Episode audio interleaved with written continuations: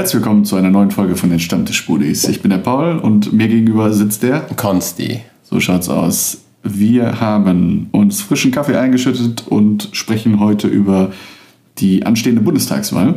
Die findet morgen statt, wenn ihr das hier hört. Und ja, wir haben uns die Frage gestellt, ob wir eigentlich eine Wahl haben. Ich weiß nicht, Konsti, wie sieht's da aus? Hast du das Gefühl, du hast die Wahl oder hast du keine Wahl? Macht es Sinn zu wählen? Ja, warum ist da jetzt erstmal ein Konflikt? Also wenn wir uns jetzt die Umfragen anschauen, würden wir sehen, SPD am stärksten, CDU an der zweiten Stelle, aber wenn man ehrlich ist, an erster Stelle sind die Nichtwähler. Da redet man halt selten drüber. Warum ist das so? Und äh, da werde ich jetzt mal kurz was zu erzählen, damit man da ein besseres Verständnis für hat. Und zwar ich glaube, wir kennen das alle. Wenn wir wählen gehen, haben wir das Gefühl, ja gut, soll ich überhaupt wählen? Hat das überhaupt irgendeinen Wert? Da überlegt man sich, so tue ich mir das in der Schlange an. Aber das kommt dann doch daher, dass die einzelne Stimme gefühlsmäßig auch wirklich gar nicht so viel zu sagen hat. Dann wird man vielleicht erstmal denken, gut, ist ja halb so wild, aber wir leben ja in einer Demokratie, das werden zwar einige wahrscheinlich negieren, aber die Demokratie hat ja ein Selbstverständnis von du und ich, wir haben die Herrschaft so als Volk, zumindest geteilt mit der Judikative und der Exekutive. Also wirklich du und ich haben die Herrschaft über dieses also Volk? Wir, das ganze Volk. du weißt, wie ich es meine. Und das spiegelt sich ja irgendwie nicht in dieser einen Stimme, die wir dann alle vier Jahre für den Bundestag abgeben, gefühlsmäßig zumindest nicht wieder. Das ist eine sehr gefühlte, sage ich mal, Annahme. Und woher kommt das? Ich glaube, dafür müsste man mal den historischen Kern aufarbeiten. In was für einem System wir leben. Wir leben ja nicht in einer reinen Demokratie. Es ist ja nicht so, als ob du und ich jedes Mal über jedes Gesetz, das wäre auch schrecklich, stell mal vor. Ich wollte gerade sagen, dann wären wir jeden Sonntag oder vielleicht sogar jeden zweiten Tag in irgendwelchen ja, Wahlurnen vertreten. Äh, ich glaube, da hätte auch keiner von euch Bock drauf, muss man auch mal ganz ehrlich so sagen. Genau, also stellt euch vor, ihr würdet über alles abstimmen. Gut, äh, 15 Euro Mindestlohn, ich würde gehen. Aber wenn dann abgestimmt wird über, ich weiß es nicht, was es für Gesetze gibt, die 0,5% der Leute betrifft, ich glaube, dann würden wir eher so ein, so ein Pauschalpaket für Wahlen abstimmen, das für mich äh, Stimmen in den 10 Wahlen so irgendwie dann abgestimmt wird. Also wir sind ja eine Komfortgesellschaft. Wir gehen ja nicht mal mehr runter, um einkaufen zu gehen. Wir lassen uns beliefern.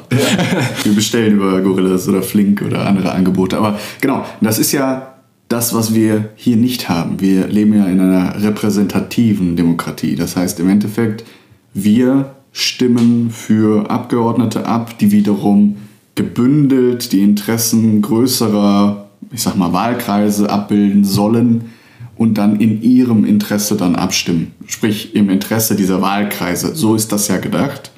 Ähm, wir, also das heißt nicht, ich wähle für eine Person, die geht in den Bundestag, sondern die stimmt genau für das, was ich gerne hätte, sondern sie muss nicht nur meine Interessen vertreten, sondern auch die von meinem ganzen Viertel oder von der Stadt und so weiter und so fort. So vereinfacht runtergebrochen ist ja das System, in dem wir leben.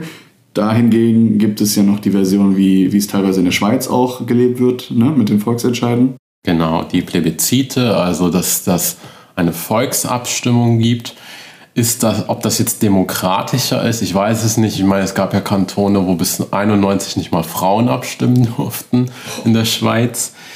Ähm, ja, da kann man natürlich drüber sinnieren, aber wo ist das Problem? Also das Problem liegt darin, dass wir, oder ob man es Problem nennt, können wir natürlich darüber sprechen. Wir leben in einer liberalen Demokratie. Es gibt also verschiedene Varianten. Es gibt die Demokratie, äh, die direkte Demokratien. Es gibt also nicht nur eine Demokratie. Es gibt die klassische in Athen, wie wir sie kennen, wie da wird äh, ausgelost, wer ähm, ja mal sechs Monate über Athen herrschen durfte und dann gab es einen Rat der 500 und das ist natürlich ein wilder Gedanke, denke ich mir. Stell dir vor, jeder wird mal Bundeskanzler. Ja, ziemliche Wildcard auf jeden Fall. Also wir gehen da deshalb auf den Liberalismus ein. Was heißt das konkret? Der klassische Liberalismus, wie er aus England in der Moderne gelebt wird, wurde ja von Locke, Burke und den Herren Hobbes quasi uns in die Wiege gelegt. Und man muss es sagen, der Liberalismus in seiner Reihenform war eine massenfeindliche, volksfeindliche Ideologie. Das heißt, sie lehnt Demokratie als allgemeines System, in dem jeder wählen durfte, ab. Vielmehr war es die Herrschaft der Bürger, das heißt Bürger im Sinne von Hobbes, der der Grund besaß, also gar nicht arbeiten musste, weil er Geld hat. Also durchaus etwas, was auch in Athen der Fall war. Es war also ein sogenanntes Zensuswahlrecht. Nur bestimmte Menschen durften abstimmen. Demokratie, wie wir es verstehen, ist sehr stark durch Rousseau und die französische Revolution geprägt. Nach Rousseau haben Menschen Einzelinteressen.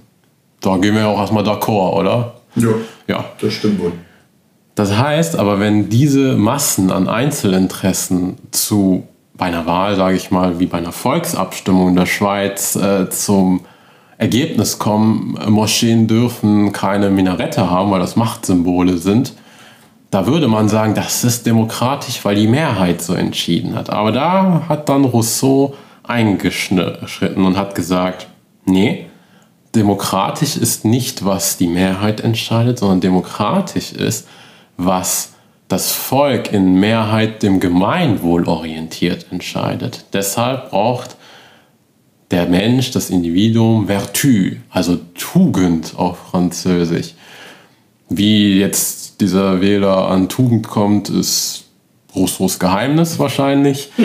da wollen wir ja auch gar nicht drauf eingehen. Aber wenn der Staat dann liberal handelt, also wie Locke sagt, der Staat hat die Primärfunktion, das Eigentum zu schützen vor den Nicht-Wahlberechtigten, dann muss natürlich in einer Demokratie dieser Bürger gegen vorgehen. Ja, und liberale Demokratien konservieren somit diesen historischen Konflikt zwischen der Staat schützt das Eigentum derer, die Eigentum haben, und Demokratie, es sagt, ein Staat muss gemeinwohlorientiert handeln, was das Volk möchte.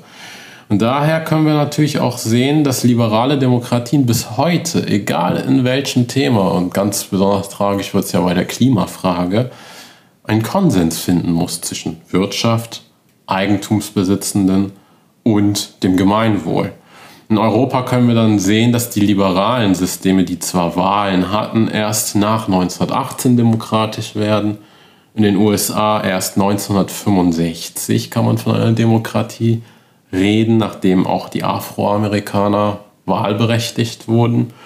Obwohl natürlich Staatsrechtler bis heute noch da argumentieren, ist die USA wirklich demokratisch? Ich meine, wenn du mal verurteilt wirst und im Gefängnis landest, hast du kein Wahlrecht. Ja. Und äh, bei der Wahl von Trump hat das zum Beispiel bei Florida auf 5% der Gesamtbevölkerung äh, hat das dann zugetroffen, äh, zugetroffen äh, die nicht wählen durften, obwohl sie einen Antrag gestellt haben. Und das ist gar nicht mal so gering. Deshalb, jetzt denken sich die Leute, was hat er denn jetzt mit mir zu tun? Wir können ja jetzt in Berlin sehen, neben der Bundestagswahl wird ja auch darüber abgestimmt, ob deutsche Wohnen enteignet wird. Angenommen, die Mehrheit der Bürger stimmt für Enteignung. Und die Politik in Form von SPD und Grünen haben schon gesagt, wir halten uns nicht an diese Entscheidung des Volkes. Haben wir hier einen sehr klaren Dissens zwischen der liberale Staat schützt Eigentum und das Volk, das aus seiner Sicht gemeinwohlorientiert handelt, möchte das nicht. Und das ist halt ein ganz großer Konflikt, mit dem wir uns auch noch heute befassen müssen liberal oder demokratisch? Oder geht doch beides? Ja, berechtigt. Also definitiv auch gut, da mal so einen historischen Exkurs äh, bekommen zu haben, wie ich finde.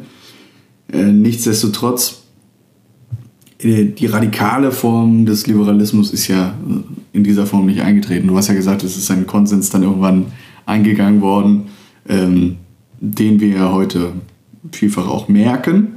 Ähm, es ist ja immer ein Hin und Her, auch in dem Fall von die Deutsche Wohnen. Ne? Ähm, da muss man vielleicht auch so ein bisschen überlegen, was ist vielleicht mehr im Interesse des Gemeinwohls. Das ist ja dann immer eine Auslegungssache und eine, äh, du hast vielleicht eine andere ja, Einschätzung dazu, als ich das habe. Die ähm, Demonstrierenden haben sicherlich auch eine andere Einschätzung als die äh, regierende Politik in äh, Berlin. Und da kann man zum Beispiel auch nicht sagen, dass die nicht gerade links wären. Also da ist ja Rot-Rot-Grün an der Macht.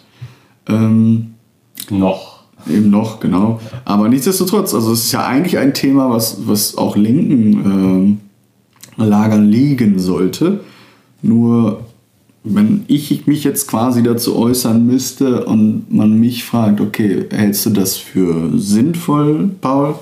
Dann würde ich ganz klar sagen, erachte ich für schwierig in dem Fall, wenn es nämlich darum geht, dass man die Politik dazu verpflichten möchte, ein ja, Großkonzern, der mit Immobilien handelt oder auch diese verwaltet, ähm, enteignen soll, zu teilen. Es sollen ja quasi mehrere Immobilienpakete gekauft werden, abgekauft werden für eine sehr hohe Summe. Ähm, die wird vielleicht auch unter Marktwert liegen, das kann man ja dann im Prinzip auch diktieren. Ähm, ungeachtet dessen, was für ein Schaden das für dieses Unternehmen dann wäre im Zweifel, ähm, es geht ja darum, dafür zu sorgen, dass die Menschen in der Not in Berlin mehr Wohnraum zur Verfügung gestellt bekommen und die Preise auch irgendwo noch bezahlbar sein sollen. Ja? Ähm, ich glaube, das ist damit nicht erreichbar. Also es ist aus dem Grund vielleicht nicht erreichbar oder es wäre vielleicht anders sinnvoller, mit dem Geld der Stadt Berlin umzugehen, anstatt Wohnraum von diesem Unternehmen teuer abzukaufen und es dann selber zu verwalten, im Zweifel auch mit Behörden, die nicht unbedingt immer die effektivsten sind, sowas zu verwalten könnte man rein theoretisch Bauland freigeben und dieses Geld, was man jetzt investieren würde in Wohnungen, die schon bestehen, nehmen und in Neubauten investieren. Die kann man ja quasi von städtischer Seite auch bauen, was weiß ich, Sozialwohnungsbau oder ähnliches. Dann hättest du aus meiner Sicht sowohl das private Angebot, was teuer wäre im Zweifel immer noch, als auch die neu hinzugekommenen sozialen Wohnungsbauten, die vielleicht gebunden sind an Einkommensnachweise oder sonstiges. Das ließe sich ja irgendwo bewerkstelligen. Das, hat, das haben ja auch andere Städte geschafft. Ne? Also, was weiß ich, guckt man nach Amsterdam oder nach Wien, da gibt es ja eine sehr hohe ähm, Quote von sozialem Wohnungsbau und einer Durchmischung, dass nicht alles nur noch äh, Luxusbauten sind. Da funktioniert das ziemlich gut. Da bin ich ein bisschen äh, wieder mal enttäuscht eigentlich von Deutschland oder von deutschen Kommunen, sprich Städten in dem Fall, äh, die nicht in der Lage sind, äh, so, solche Konzepte auch vielleicht mal in der Realität umzusetzen, wenn sie denn schon erprobt worden sind, erfolgreich in anderen, eigentlich sehr teuren Städten. Ne? Also sowohl Amsterdam als auch Wien sind jetzt nicht unbedingt bekannt dafür, dass sie super günstig sind, aber was Wohnraum angeht, funktioniert das anscheinend. Also da finden sich dann doch einige beziehungsweise alle möglichen äh, unterschiedlichen Menschen wieder. Aber wie, wie, du ja sagtest, das ist eine Frage des Konsens. Ne? Also aus meiner Sicht könnte man da bestehenden Wohnraum ergänzen durch neuen Wohnraum. Und man müsste vielleicht dann auch irgendwo gegenwirken und sagen, äh, die Mietpreise dürfen nicht so radikal ansteigen, wie sie das in den letzten Jahren gemacht haben. Berlin ist vielleicht auch ein Sonderfall, muss man dazu sagen.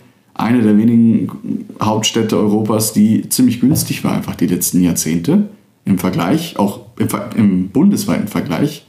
Es musste ja aufgeholt werden nach der Wende. Das ist ja nochmal dieser Sonderfall. Ne? Also teilweise hast du ja äh, in Berlin Wohnungen für 5 Euro auf Quadratmeter bekommen vor 20 Jahren oder was. Ähm, und jetzt schließt Berlin logischerweise zu allen anderen Großstädten auf. Sehr viel teurer als äh, in Düsseldorf, München und Hamburg ist es dann teilweise dann doch nicht. Damit plagt sich ja auch immer das ganze Land rum. Ne? Also da muss man vielleicht andere Konzepte finden. Aber nichtsdestotrotz wichtig, dass es die Option gibt, finde ich. Und das zeigt ja auch, dass, dass es möglich ist.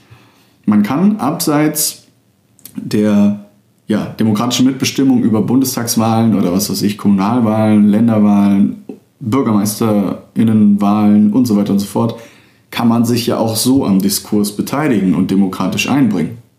Und ich finde das ganz wichtig.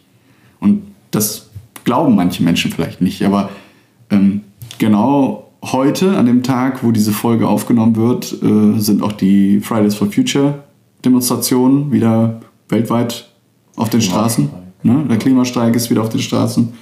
Auch das ist auch eine Option, sich politisch zu engagieren und, und auch eine, die richtigerweise genutzt wird von jüngeren Generationen, was im Endeffekt dann dadurch in die Parlamente getragen wird, ist immer das abschließend Wichtige. Aber ich denke doch, dass es bei vielen angekommen ist. Wie, wie siehst du das? Gibt es aus deiner Sicht diese Möglichkeiten? Siehst du das ähnlich oder bist du eher der Meinung, ja, das bringt alles nichts? Ja, also dass die APO immer, also die außerparlamentarische Opposition, ein klassischer 68er Kampfbegriff wichtig ist. Klar, äh, die Entscheidungen fallen nicht nur in Parlamenten oder im Bundesrat oder im Bundestag, da gibt es ja diverse Möglichkeiten. Überdies denke ich, dass auf einer kommunalen Ebene, in den Stadträten zum Beispiel, was vielleicht unser städtisches oder alltägliches Leben bestimmt, durchaus auch viel ab verändert werden kann. Ich würde ganz kurz nur eine Sache noch ausführen wegen ähm, der Enteignung. Das Interessante daran ist, du sagst halt, es wird halt teuer. Ähm, tatsächlich werden ja die Unternehmen, also Deutsche Wohnen und Vonovia, gar nicht entschädigt. Also sie werden entschädigt, aber sie kriegen es ja nicht in dem Maße zurück, wie die Wohnungen wert sind. Also eigentlich wäre es gar nicht so teuer. Die Frage ist halt aus Sicht der Unternehmen, jo, wir haben die Wohnungen vom Staat gekauft und jetzt nehmen die uns das weg. Das ist halt die Perspektive der Unternehmen. Also es wurde ja verkauft vor Jahren an äh, die Unternehmen, an Deutsche Wohnen und jetzt werden uns nur Angebote gemacht. Ja, also sei, ihr kriegt so und so viel Milliarden als Entschädigung. Also es ist jetzt nicht an ein, jede einzelne Wohnung wirklich gekoppelt. Fairerweise muss man ja auch sagen, dass deutsche Wohnen enteignen ja auch nicht irgendwie an Tante Hertha irgendwie rangeht, sondern nur an Unternehmen, die 4000 Immobilien besitzen. Ich glaube, ich kann davon sprechen, dass weder du und ich 4000 Immobilien besitzen. Das weißt du nicht. Schön wär's. Deshalb, äh, sie haben es ja schon sehr eingegrenzt und ich finde es wichtig und richtig zumindest, dass wir, beziehungsweise in Berlin, die Leute eine Wahl darüber haben. Ich sehe aber ein sehr großes Problem, nämlich in dem Moment, wo die Mehrheit für die Enteignung stimmt und das Parlament, beziehungsweise in dem Fall der Berliner Senat, sich dem verweigert, haben wir ein Dilemma. Weil sehr eindeutig auch in der ganzen Republik wahrgenommen wird, eine Wahl wird von der Politik ignoriert oder auch nicht wirklich richtig drauf eingegangen. Unabhängig davon, ja, weil du hast ja schon ausgeführt, dass du ja nicht für die Enteignung bist, ist doch dann die Frage, hm, das ist ganz schön unangenehm, um es freundlich zu formulieren, wenn die Politik sich so deutlich dem Volkswillen entgegensetzt. Oder siehst du da kein Problem? Ja, das hat was Despotisches, ne? wenn man also schon fast wie ja manche Querdenker oder AfD- und Pegida-Anhänger häufig sagen, etwas äh, von einer Diktatur, so ein Geschmäckle. Die Frage ist, hat die Mehrheit immer die besten Ideen für das Land. Also das hat man ja 1933 gesehen, dass so eine Mehrheit auch mal wirklich in eine ganz andere Richtung dann abdriften kann. Ich habe da eine sehr geteilte Meinung zu. Im, Im klassischen demokratischen Sinne müsste ich das genauso scheiße finden wie du. Aber ich habe sehr häufig das Gefühl, die große Mehrheit ist ziemlich gefährlich unwissend und ziemlich gefährlich leicht äh, von Propaganda oder sonst was äh, für ein Thema zu gewinnen. Äh, populistische Themen greifen halt unglaublich gut, egal ob die jetzt links oder rechts kommen. Oder liberal. Ja, oder liberal tatsächlich in dem Fall. Das halte ich immer für eine sehr gefährliche Sache. Nichtsdestotrotz kann ich mir beim besten Willen trotzdem nicht vorstellen, dass der Berliner Senat sich dagegen äh, auflehnt und das blockieren würde ich glaube schon, dass die äh, rechtliche Mittel in irgendeiner Form auch prüfen würden. Ich kann mir auch gut vorstellen, wenn das durchgeht, dieses ganze äh, der Volksentscheid, dass das im Zweifel rechtlich dann wieder einkassiert wird oder so. Also das ist ja auch nicht unrealistisch. Äh, so wie der Mietendeckel ja auch. Und auch da war es ja ein Problem, dass in den letzten ähm, Jahren immer weniger Bauvorhaben dann realisiert worden sind von privatwirtschaftlichen Unternehmen also man hat sich da ein Stück weit auch wieder selber ins Knie geschossen. ich bin eigentlich auch ein Freund davon zu sagen, es, das kann nicht sein, dass Wohnraum verwendet wird, um sich da zu bereichern oder dass einige wenige sich daran bereichern. Ähm, klar kann man jetzt auch aus liberaler Sicht sagen, eigentlich kann sich jeder daran bereichern, weil jeder hat die Möglichkeit, Aktien zu kaufen. das stimmt tatsächlich auch. Aber es bringt mir ja nichts, wenn ich keinen Wohnraum habe. Ne? Das ist ja das andere Problem. Oder es nicht mehr bezahlen kann. Also da ist ja ein Riesenrattenschwanz dran. Ne? Sind jetzt die die äh, Löhne überhaupt noch äh, gerechtfertigt, ist die Inflation zu hoch und so weiter und so fort. Alles in allem schwierige Sache. Ich sehe es genauso wie du, dass das eigentlich nicht sein kann, wenn sich dort der Berliner Senat über äh, die Entscheidung des Volkes dann souverän hinwegsetzt. Allerdings wage ich es halt immer ein bisschen zu bezweifeln, ob das wirklich auch so diesem Gesamtanspruch der Gesellschaft gerecht wird, wenn solche Petitionen oder Volksentscheide aus einer sehr aufgebrachten Menge heraus äh, reingeworfen werden. Und Argumente sind dann irgendwann nur noch so Nebensache. Ne? Also da ist dann nicht mehr viel mit Konsens, da geht es dann nur noch um ein Reizthema, da wird gestritten ohne Ende. Und äh, mittlerweile wird dann äh, jede Menge Propaganda hochgefahren auf Social Media und gerade junge Leute sind darin besonders gut, äh, sich da zu vernetzen und ähm, schaffen es dann teilweise auch mit Themen in die Mitte der Gesellschaft, die vielleicht gar nicht so breiten Konsens finden würden, wenn sie es anderweitig irgendwie, äh, ja, sagen wir mal, besprochen werden. Also schwieriges Thema, aber nichtsdestotrotz, ich finde es wichtig, dass es möglich ist, äh, sowas zu machen. Ähm, andere Formen der außerparlamentarischen Opposition, wie du sie siehst, Hast du äh, andere Beispiele, wo sich jetzt zum Beispiel eine Zuhörerin oder ein Zuhörer politisch aktiv, äh, aktiv einbringen könnten? Also, wie schon gesagt, dass es jetzt den Menschen verwehrt bleibt, äh, große Funktionen in äh, dem Bundestag auszuführen, im Großteil, das ist klar. Man ist kann sich aber in der Kommunalpolitik einbringen, man kann in Parteien. Jetzt wird man natürlich sagen, ja, die Partei vertritt nicht meine Meinung. In einer Partei findet man dann doch für gewöhnlich Menschen, die dann doch deine Meinung vertreten. Ob dann der allgemeine Beschluss der Meinung, äh, die man vertritt, dann auch äh, wirklich entspricht, ist eine ganz andere Sache. Aber ich denke, der erste Schritt, etwas zu verändern, ist, sich selbst zu politisieren. Entpolitisiert zu leben, ist schon die Aufgabe in der Gesellschaft. Danke. Also ich stimme dem komplett zu. Ich, ich, ich habe ja gerade meine Hand gehoben, weil ich das sehr wichtig finde ähm, es, wie du schon richtig sagst, also nicht politisiert äh, durchs Leben zu gehen, ist ja auch eine Form der Politik, ähm, für die man sich unbewusst dann entscheidet. Ähm, das heißt ja, dass einen das alles nicht interessiert, bis es dann irgendwann wehtut, in irgendeiner Form auch immer. Ähm, das als Beispiel, ich bin politisch nicht interessiert, ich gehe nicht wählen weil ich der Meinung bin, meine Stimme zählt nicht. Ich verstehe das auch alles gar nicht. Das ist ja so ein ganz beliebtes Thema. Ne? Ich fühle mich dafür zu dumm. Andere Menschen haben da viel mehr Allgemeinwissen und so. Das habe ich aber noch nie von jemandem gehört. So. Äh, doch, doch, das habe ich schon ganz, ganz häufig gehört. Und das ist ja auch nicht unverständlich. Also ich verstehe, woher das kommt, definitiv. Ich sehe es aber trotzdem als eine gefährliche Einstellung an, wenn man dann daran selber nichts ändert, weil es liegt nun mal an uns selber, uns damit zu befassen, wenn andere uns diese Informationen im Zweifel nicht in der Schule oder sonst wo geben oder unsere Eltern.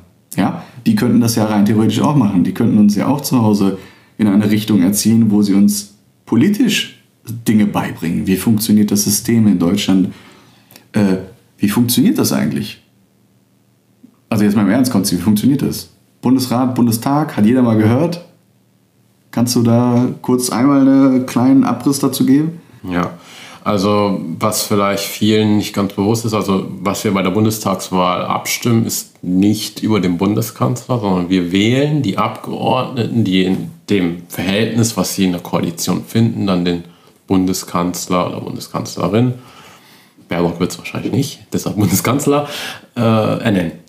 Das heißt, äh, das ist die erste Funktion, die wir haben. Die zweite Funktion, der Bundesrat, ist, was sich aus den Landtag in den verschiedenen Ländern in Deutschland zusammensetzt. Das heißt, wir sind ja hier in Nordrhein-Westfalen. Das heißt, wir haben hier einen schwarz-gelben Vertreter im Bundesrat, die dann zusammenkommen, die 16 Bundesländer, die dann eben die Gesetze, die zum Beispiel im Bundestag erlassen werden, nochmal geprüft werden, also auch eine Eingriffsmöglichkeit haben. Zwei Kammern also. Wir haben zwei Kammern. Und, äh, was auch ganz wichtig ist, äh, Demokratie. Was gehört denn auch noch zu einer Demokratie? Wir sind ja in einer Republik, also die Staatsorganisationsform der Republik. Jede Entscheidung, die wir auch als Volk treffen, also man sollte eine Sache auch bedenken, eine Demokratie innerhalb einer Republik heißt ja nicht die reine Volksherrschaft. Wir teilen ja die Macht. Eben mit der Judikative, also mit dem obersten Gericht oder bei uns das Bundesverfassungsgericht. Das heißt, alles, was die Parlamente, Landes- oder eben der Bundestag in unserem Namen, muss man ja sagen, entscheiden. Die Politiker, über die man immer so schimpft. Ja, die nachdem das alles durchgegangen sind, würden im Idealfall, und das passiert eigentlich gar nicht mal so selten, vom Verfassungsgericht nochmal geprüft oder gekippt und dann müssen die nacharbeiten und so weiter. Das sind zähe Prozesse, gebe ich zu, macht auch keinen Spaß. Klingt auch schon langweilig, wenn wir beide darüber reden. Richtig. Aber bei allem, äh, wie schon gesagt, wie man, wie man sich äh, politisch einschätzt, ob man nun eher liberal ist oder wenn man äh, links ist, sozialistisch ist, was auch immer. Wenn sich historisch eine Idee bewährt hat, dann würde ich sagen, ist es noch viel mehr, dass Gewaltenteilung wichtig ist. Denn ohne Gewaltenteilung kann eine Gewalt in einem republikanischen System ja komplett die Macht übernehmen. Und das ist halt gefährlich, weil Demokratie an sich oder liberale Demokratie sind keine Garantie für Stabilität und Sicherheit. Oder Freiheit oder ja. äh, Unversehrtheit. Dafür braucht es die Machtteilung. Die ist halt wichtig. Und ähm, worüber haben wir die Wahl dann? Ich denke, die erste Wahl, bevor wir über Bundestagswahl und so weiter sprechen, ist, bist du politisiert oder ist nicht? Gehst du, also bist du davon überzeugt, wählen zu gehen oder bist du der Meinung, das macht keinen Sinn? Das ist im Prinzip die erste Wahl, die wir haben das Schöne und Schlimme zugleich ist ja, dass wir so viel Freiheiten haben, uns darüber Gedanken zu machen und das auszuwählen. Ne? Also es gab ja Generationen vor uns, die nicht mal in der Lage waren zu wählen oder vielleicht auch nur eine einzige Partei wählen konnten. Die war äh, ziemlich radikal. So, hat man erstmal für sich die Entscheidung getroffen, okay, ich glaube, ich möchte an dieser Bundestagswahl teilnehmen, weil ich möchte irgendwie etwas ich möchte da mitmachen, ich möchte was verändern, ich möchte nicht einfach nur rumsitzen und sagen, das beschäftigt mich nicht, obwohl es ja insgeheim doch das ganze Leben irgendwo bestimmt, was in der Politik entschieden wird, mehr oder weniger. Das heißt also, wenn man sich grundsätzlich dafür entschieden haben sollte, wählen zu gehen, ist ja immer noch die Frage, wen wähle ich? Du hast das ja eben schon ganz richtig angesprochen da gibt es dann ganz viele Parteien. Dann lese ich erstmal, okay, wer sind die? Was haben die für ein Parteilogo oder eine Farbe, die denen zugeordnet ist? Wofür stehen die so grob? Ähm, und dann lese ich mir so ein bisschen was über die durch oder sehe ein YouTube-Video oder höre mal in den Nachrichten was über die. Und dann denke ich mir so, ja, also toll, so ganz alles, damit stimme ich nicht überein. Und da fängt so ein bisschen, glaube ich, auch die Krux an. Viele Menschen glauben, oder diejenigen, die glauben, dass sie keine Ahnung haben, wen sie wählen wollen, haben immer das Gefühl, ja, aber es gibt nicht die eine Partei, die alles trifft, was ich gerne hätte. Das ist auch völlig richtig. Das ist auch gut so. ähm, man hätte rein theoretisch die Chance, selber eine Partei zu gründen, wo diese Punkte abgeglichen wären. Aber grundsätzlich ist es so, es gibt eigentlich keine Partei aus meiner Sicht, die alle Punkte genau richtig trifft, mit denen ich zum Beispiel übereinstimme. Ne, ich habe dann sehr wechselhaftes äh, Entscheidungsempfinden, was das angeht. Ich gucke mir die Parteien ja auch regelmäßig an und gleiche da mal deren Einstellung zu gewissen Punkten ab. Und dann stelle ich auch mal fest, vielleicht die eine Partei, die ich vor fünf Jahren gewählt habe oder was, die trifft heute meine, meiner Gesinnung eigentlich nicht mehr so ganz. Und dann bewerte ich für mich einfach nur selber, ist mir das wichtiger als ein anderes Thema? Muss ich jetzt dafür eine andere Partei wählen oder nehme ich das in Kauf und sage, okay, das ist für mich das geringste Übel und ich wähle die trotzdem weiter, weil Partei XYZ ist für mich scheiße, also die haben noch verrücktere Ansätze. Man kann diesen Gang gehen aus meiner Sicht, indem man sich das anschaut und sagt, was ist die Partei mit dem geringsten Übel für mich? Du wirst nicht alle Punkte finden, die, mit denen du übereintriffst. Oder du gehst hin und sagst, doch, diese Punkte überzeugen mich gezielt. Es gibt gewisse Punkte, auf die ich mich im Leben konzentriere. Was weiß ich, Familie, Umwelt, äh, keine Ahnung, hier Wohnraum sichern und günstige Mietpreise. Das ist für mich wichtig. Das möchte ich äh, sehen, dass diese Partei, die ich jetzt wählen möchte, auch unterstützt. Dann suche ich danach. Man kann das alles googeln. Man kann überall äh, in ähm, Search Engines einfach eintippen, kurz Wahlprogramm der Parteien oder man kann den Wahlomat machen. Man kann auch andere es gibt ja tausend Angebote mittlerweile. Man kann sich Kurzformen der Wahlprogramme äh, bei YouTube angucken, bei Mr. Wissen to Go äh, und alle anderen möglichen, ähm, die mir jetzt gerade vielleicht auch nicht einfallen. Aber das Angebot besteht. Man, man ist nur selbst in der Pflicht, sich das auch einzuholen und sich darum zu kümmern in irgendeiner Form. Danach kann man immer noch sagen, die bringen mir alle nichts, finde ich. Und dann kann man immer noch auch demokratisch sagen, ich entscheide mich dafür nicht zu wählen. Ich denke, im Grunde muss man auch bedenken, wenn die Parteien, die im Bundestag vertreten sind, nicht meine Meinung widerspiegeln, spricht ja auch gar nichts gegen Kleinstparteien zu wählen. Denn jede Stimme hat dann schon einen Einfluss in der Parteienfinanzierung. Diese Parteien kriegen ja ab einer bestimmten Stufe ja auch Geld vom Staat. Das heißt, man unterstützt ja dann durchaus eine Partei, wenn man das Gefühl hat, äh, mein Partikularinteresse wird eher in, ich weiß nicht, in der Hip-Hop-Partei vertreten, die mir übrigens im Wahlomat sehr weit oben angezeigt wurde und ich mich erstmal damit auseinandergesetzt habe, ähm, was diese Partei mir im Blog bringt, sage ich mal. Äh, das kann man ja gerne tun. Das spricht ja gar nichts gegen. Im Endeffekt ist es natürlich so, es wird wahrscheinlich zumindest in diesem Rahmen mit einem Parlament, in dem wir leben, nie ein System geben, in dem jede Einzelinteresse wirklich abgebildet werden kann. Dafür, und das, dazu kam ja auch am Ende Rousseau in seinen Überlegungen, sind doch große Gesellschaften ein bisschen komplexer als nur eine Stadt wie in Athen. Das heißt, 80 Millionen Interessen abzubilden, das klappt ja schon nicht im Fußball. Ne? Da will ja auch jeder Bundestrainer sein. So.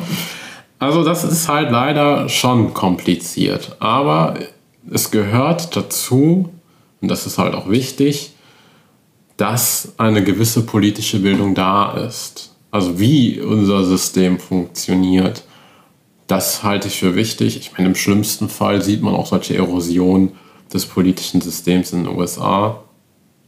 Da kommt ein Trump. Ich gehe mal stark davon aus, dass Trump selbst nicht verstanden hat, wie eigentlich das politische System funktioniert. Aber das ist halt die große Gefahr, die bei sowas besteht.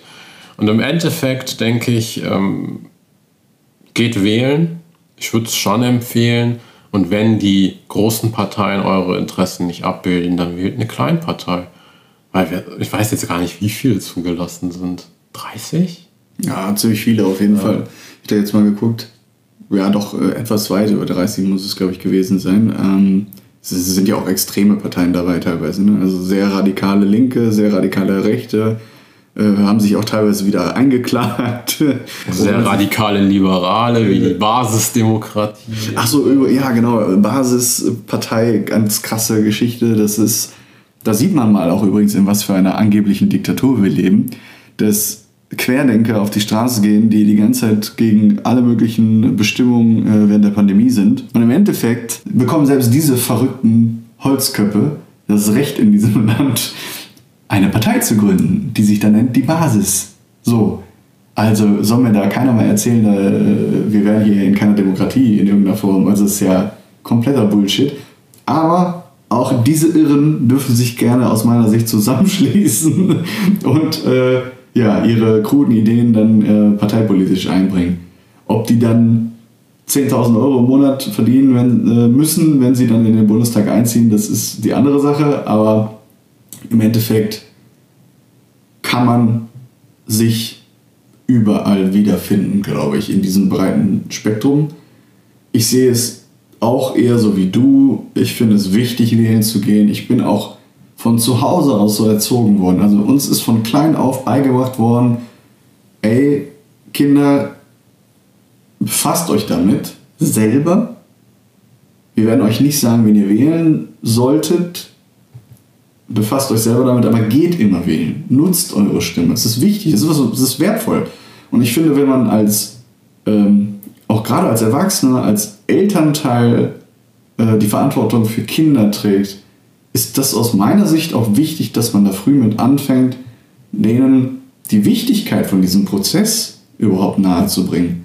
Weil wenn du von zu Hause aus überhaupt keinen Bezug dazu hast und denkst, oh, das läuft alles hier in diesem Land irgendwie, dann wachst du irgendwann in einem Land auf, wo plötzlich, äh, was weiß ich, äh, Leute wegen ihrer Hautfarbe ausgegrenzt werden und das ist dann auch noch politisch äh, ja, genehm.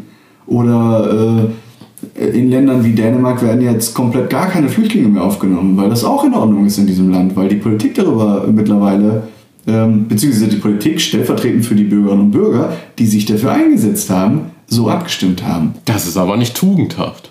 Ja, ja, ja. Nicht gemeinwohlorientiert. Deshalb ist es auch nicht demokratisch. Ja, aber das, das ist, ne, also das, das finde ich so krass.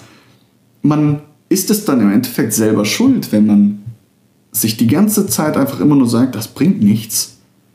Dann bringt es tatsächlich auch nichts, weil man da nichts dran ändert. Und in der Regel, lasst es euch gesagt sein, diejenigen, die in diesem Land eine höhere Bildung genossen haben und in der Regel auch mehr Geld haben, die machen immer Gebrauch von ihrem Stimmrecht. Das heißt, wenn ihr nicht zu diesen Klassen gehören solltet, dann würde ich euch extrem empfehlen, wählen zu gehen, weil die sonst über Dinge bestimmen, die euch entgegenlaufen. Sprich, es werden superreiche Menschen in diesem Land darüber bestimmen, obwohl das eine kleine Minderheit ist, werden die viel mehr Stimmanteil bekommen, prozentual. Die werden darüber bestimmen, dass ihr beispielsweise weniger Kindergeld kriegt oder dass ihr was weiß ich, keinen Hartz IV oder Sozialversicherungsbetrag XY bekommt oder dass ihr noch nicht mal mehr Freibeträge bekommt, wenn ihr verheiratet seid und so weiter und so fort. Also da finde ich, ist es mega wichtig, dass selbst wenn man nicht studiert hat oder was weiß ich, 1000 Euro netto im Monat verdient, dass man sich politisch engagiert in irgendeiner Form und einbringt und es nutzt, seine Stimme ähm, ja, einzusetzen, weil sonst überlässt man das Feld ganz vielen anderen, wo man gar keinen Bock drauf hat.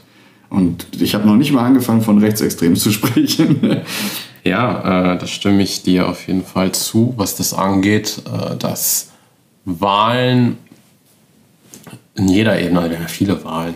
Also wir können ja eben, wie schon gesagt, Kommunalwahlen, Landtagswahlen, Bundestagswahlen, Europawahl. Bei Europawahl können wir nochmal darüber debattieren, wie äh, demokratisch das Europaparlament ist. Und in seinem, aber das ist eine Folge für sich. Die nächste Folge übrigens fällt mir so auf. Aber gut. Äh, kurz will ich nur sagen, für mich persönlich meine Motivation wichtig, zum Beispiel äh, da, wo meine Eltern herkamen, durften sie nicht wählen. Damals in der Monarchie gab es gar keine Wahlen und äh, das ist schon nicht so lange her. Zumindest für mich ist es nicht lange her. Meine Eltern durften es nicht. Ich bin überhaupt die erste Generation, die wahlberechtigt war und äh, mach's Gebrauch. Aber wie schon gesagt, äh, große Parteien bilden nicht ab, Kleinparteien wählen. Wenn die Kleinparteien es auch nicht ab, irgendwie abbilden, warum auch immer, dann muss man schon sehr äh, abgespaced sein. Aber ist euch freigestellt. Dann geht auf die Straße, macht vom Demonstrationsrecht Gebrauch.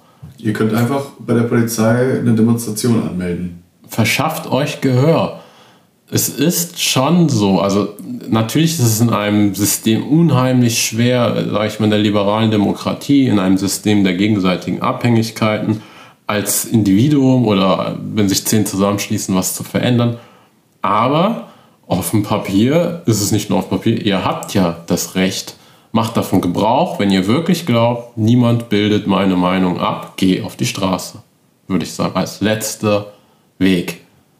Weil das was du selbst entscheidest, das kann dir keiner sagen, das bildet nicht meine Meinung ab. Ja, absolut richtig. Man muss halt einfach nur im Rahmen der, der Gesetze dann vielleicht vorgehen und sich nicht irgendwie dazu hinreißen lassen, Molotow-Cocktails auf andere Leute zu schmeißen oder sich mit der Polizei da zu prügeln. Also das definitiv. Außer sie fangen an. Nein, auch das nicht. Auch das werden wir hier nicht propagieren. Das wäre falsch. Aber ähm, ihr habt die Wahl und die habt ihr tatsächlich. Also das ist im Endeffekt die Quintessenz. Und ihr könnt euch auch parteipolitisch einbringen. Das klingt vielleicht immer ein bisschen langweilig oder ja, kein Bock und was, wenn die da alle mehr wissen und so. Ja, ist vielleicht auch so. Also ich, ich weiß tatsächlich auch, wovon ich rede, weil ich das vor ein paar Jahren für zwei Jahre gemacht habe. Ähm, ich habe mich dazu hinreißen lassen, äh, einer Jugendpartei dann quasi mich anzuschließen. Ich hatte mir vorher so ein bisschen quer mal alle angeguckt und bin da mal zu Besuch gewesen. Das könnt ihr auch immer tun. Also das empfehle ich auch. Ähm, wenn ihr Interesse daran habt, vielleicht einfach mehr darüber zu erfahren, ihr könnt auch einfach mal zu so einem was weiß ich, zu so einem Stammtischabend gehen von allen Parteien, die demokratisch äh, vertreten sind. Alle bieten das auf ihren Homepages an, auch in eurer Stadt. Also ist egal von bis. Ne? Also ich werde da jetzt keine einzelne Partei hervorheben, aber das könnt ihr selber ergoogeln. Jeder bietet das an. Ihr könnt da ganz kostenlos, unvoreingenommen hingehen, euch das anhören. Und wenn ihr da feststellt, okay, die bilden nicht meine Interessen ab, dann sagt ihr, danke, das war's, ist nichts für mich geht vielleicht zu einer anderen Partei, hört euch ein bisschen um und dann werdet ihr irgendwann feststellen, das sind Leute, die sind eher so meiner Gesinnung und dann findet ihr so eure politische Heimat auch irgendwie. Nichtsdestotrotz kann es ja immer noch sein, dass auch das nicht dazu führt, dass ihr dann Bock habt, euch politisch aktiv in einer Partei mit einzubringen. Aber es ist immer interessant, das vielleicht auch mal auszuprobieren für diejenigen von euch, die da mal Interesse dran haben alle Vorurteile, die man über Politik, äh, Politikerinnen und Politiker hat und über in die Politik gehen auch schon gehört hat, die stimmen zu, die sind aber auch zum Teil falsch. Also beides äh, möchte ich hier einmal ganz klar so sagen. Die sind falsch positiv. ja, also du wirst definitiv äh, den absoluten Parteisoldaten oder die Parteisoldatin finden, die alles geil findet, was die Partei macht und alles immer nur verteidigt, obwohl da manche völlig hirnrissige Sachen dabei sind diese Leute musst du aushalten und mit denen musst du auch irgendwie zusammenarbeiten. Das ist so. Die Leute müssen einen Knall haben, um in einer Partei zu arbeiten. Das muss man auch dazu sagen. Grüße gehen übrigens an alle raus, die das jetzt hören, die noch in Parteien sind oder die gerade denken, in Parteien zu gehen. Trotzdem machen diese Leute unglaublich wichtige Arbeit und gute Arbeit, auch in vielerlei Hinsicht. Gerade die Leute, die an der unteren Basis arbeiten, also in den Städten unterwegs sind und nicht quasi in Berlin beispielsweise sitzen, da sind Leute, die machen, also die Mehrheit der Leute macht das ehrenamtlich, neben ihrem Job und neben vielleicht noch einer anderen ehrenamtlichen Tätigkeit und kriegen kein Geld dafür. Die Mehrheit, die große Mehrheit. Und ich finde, das, das ist ein, eine überragende Leistung für unsere Gesellschaft, egal welcher Partei die angehören. Das muss man auch dazu sagen und engagieren sich wirklich mit Herz und Blut und werden auch viele Rückschläge erleben und vielfach in Gremien zerrieben und festsitzen. Das ist alles Teil der Politik, das gehört dazu. Das ist ein Dirty Business, das muss man auch ganz klar so sagen. Aber darüber wird was bewegt und das hat man in den letzten Jahren in vielen Parteien auch gesehen. Über die Jugendparteien wurde viel verändert, viel Personal ausgetauscht, viele Richtungswechsel eingeschlagen. Es ist also möglich, aktiv sich an der Basis zu beteiligen, um die Parteien bis nach Berlin hin zu verändern. Und das haben wir erlebt, das konnte ich persönlich auch sehen und mitgestalten. Und ich finde, dann hat man doch wieder das Gefühl, man ist sehr viel, seine, die Stimme oder auch das, was man tut, ist viel mehr wert als das, was man immer im Kopf hat. Ne? Klar, weil du siehst ja auch direkt, dass äh, in der Bestätigung und Ablehnung für deine Meinung. Also du siehst vor deinen Augen, okay, hier passiert was von dem, was ich quasi in der Basis mache. Und ich will auch noch eine Sache, nee, zwei Sachen möchte ich anmerken. Erstens, zum Beispiel kann ja auch eine Basis, also du, kannst ja noch mal abstimmen, zumindest in gewissen Parteien. Ich glaube, die CDU ist da elitärer. Aber zwar bei der SPD oder bei den Linken ist es so, soweit ich weiß, dass jetzt, wenn zum Beispiel ein Koalitionsvertrag aufgesetzt wird, ich glaube nicht, dass es passiert, aber sagen wir mal, es gäbe Rot-Rot-Grün. Da würden jetzt alle uh, zittern. Aber in dem Fall würde selbst nach dem Koalitionsvertrag die Basis dieser Parteien auch nochmal darüber abstimmen. Und wenn die Nein sagen, habt ihr ja nochmal zum zweiten Mal eine aktive Möglichkeit einzugreifen. Ihr könnt euch in Parteien jahrelang beteiligen, ohne Mitglied zu sein. Das geht auch. Und ich möchte auch anmerken, wenn es euch um einzelne Interessen geht, Politik wird ja nicht nur von Parteien gemacht. Ihr könnt in NGOs arbeiten oder wenn ihr sagt, mir ist es wichtig, dass es Arbeitnehmern gut geht, geht in eine Gewerkschaft. Ihr könnt so viel bewegen und es müssen keine Parteien sein. Es gibt viele Organisationen in der Gesellschaft. Und auch wenn ihr glaubt, dass ihr keine Zeit dafür habt, ihr werdet Zeit dafür finden, wenn euch das wirklich interessiert. Ihr müsst nicht an fünf Tagen in der Woche dahin gehen. Ihr könnt auch an einem Abend mal für eine Stunde da mitmachen oder sowas oder für zwei. Das ist alles möglich. Das hängt auch immer davon ab, wie ambitioniert man ist. Und wie Konsti das gerade gesagt hat, dem kann ich auch nur noch mal beipflichten. Macht das. Guckt euch das mal an. Also selbst wenn ihr immer nur Schlechtes darüber gehört habt, ich finde es immer wichtig, einmal zumindest hingegangen zu sein und sich das angeschaut zu haben, persönlich ein Bild davon gemacht zu haben, wie läuft das eigentlich ab? Ist das wirklich so scheiße, wie alle immer sagen, oder langweilig oder wie auch immer? Oder ist das. naja, auf jeden Fall das von uns. Jetzt noch unsere Wahlempfehlung. Ja, Hip-Hop-Partei. also, geht wählen. Äh, ich weiß nicht, wer dahinter steckt. Äh, ja, also du weißt ja, wie das mit den Wahlempfehlungen ist. Es ist wie mit dem Gehalt. Da redet man ja nicht öffentlich drüber. Ist das so? Also ich, ich rede immer öffentlich darüber, in der Regel. Ah ja? Okay. Ich bin da sehr radikal, was das angeht. Was Gehalt oder? Beides, alle, alle Themen, alle, alle Religionen, Fußball. Also wenn ich eine. Wahlempfehlung abgeben würde, ich glaube, es ist kein Geheimnis, dass ich niemanden empfehle, rechts zu wählen. Deshalb haltet euch davon fern. Ihr könnt links wählen, ihr könnt auch Establishment wählen, ihr könnt Ah ja, gut, die Linkspartei gehört dazu. Gut, aber so, äh, ja, also es ändert nichts, äh, was ihr wählt. Nein, das natürlich nicht. Im Endeffekt, äh, Wahlempfehlung ist, wählt nichts, was gegen euch ist, würde ich sagen. Also wenn ihr jetzt wirklich AfD wählt, dann erwartet nichts davon. Außer ihr gehört zu dieser illustren Runde, die da sitzt. Aber ich glaube, die hören jetzt eh nicht uns wirklich an. Wählt das, was ihr für richtig haltet. Ähm, es gibt übrigens neben dem Wahlomat auch so ein Klimawahlomat. Äh, macht das, wenn euch Klima, also wenn euch Klima wichtig ist. Klima ist total wichtig und äh, könnt auch danach entscheiden. Und ähm, es gibt auch Wahltraut für besonders feministische Themen. Ja. Wobei ich da zum Beispiel das Problem sehe, dass da schon einige Parteien direkt von vornherein komplett ausgeschlossen werden. Also, aber äh, wie gesagt, es gibt viele Angebote schaut es euch an. Ähm, Wahlempfehlungen auch von mir ist relativ, ähm, weil in dem Sinne, ihr könnt, äh, es gibt ja verschiedene Möglichkeiten zu wählen. Also ihr könnt sagen, okay, ich wähle die eine Partei, die mir gefällt, oder ich wähle taktisch. Ja? Also ich wähle jetzt zum Beispiel eine Partei, die die Chance hat, gerade zu gewinnen, weil sie den Prognosen weit vorne liegt, um damit einen Wechsel innerhalb der Regierung äh, quasi loszutreten. Ähm, bestes Beispiel wäre ja jetzt tatsächlich. Die ganzen letzten 16, 18 Jahre war die CDU an der Macht, weil sie die stärksten Stimmen auf sich gezogen hatte.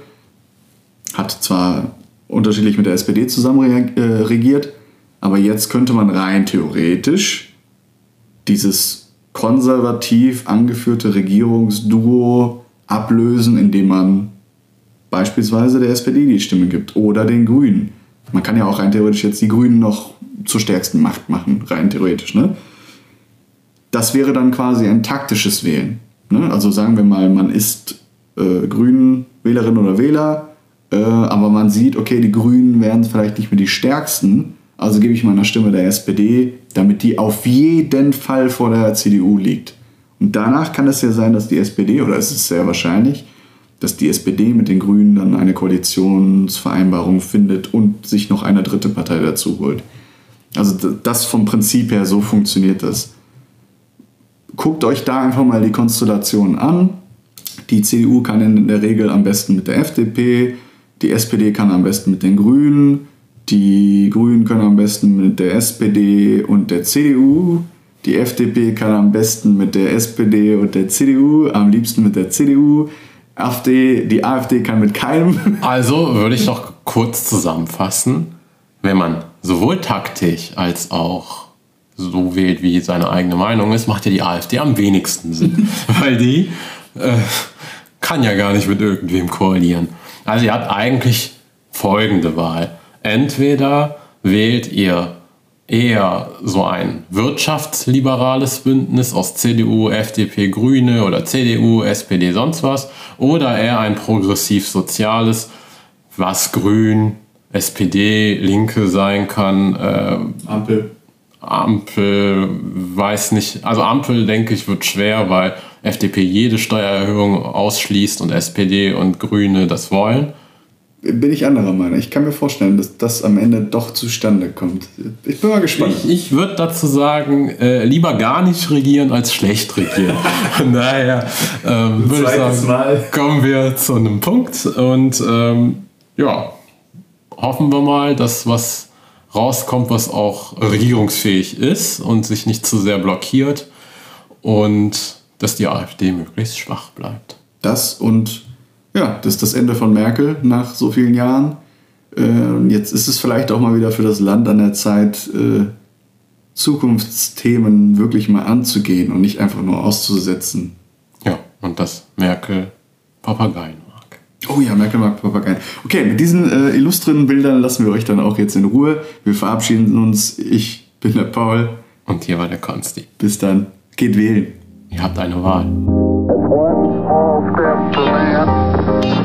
One giant leap for mankind.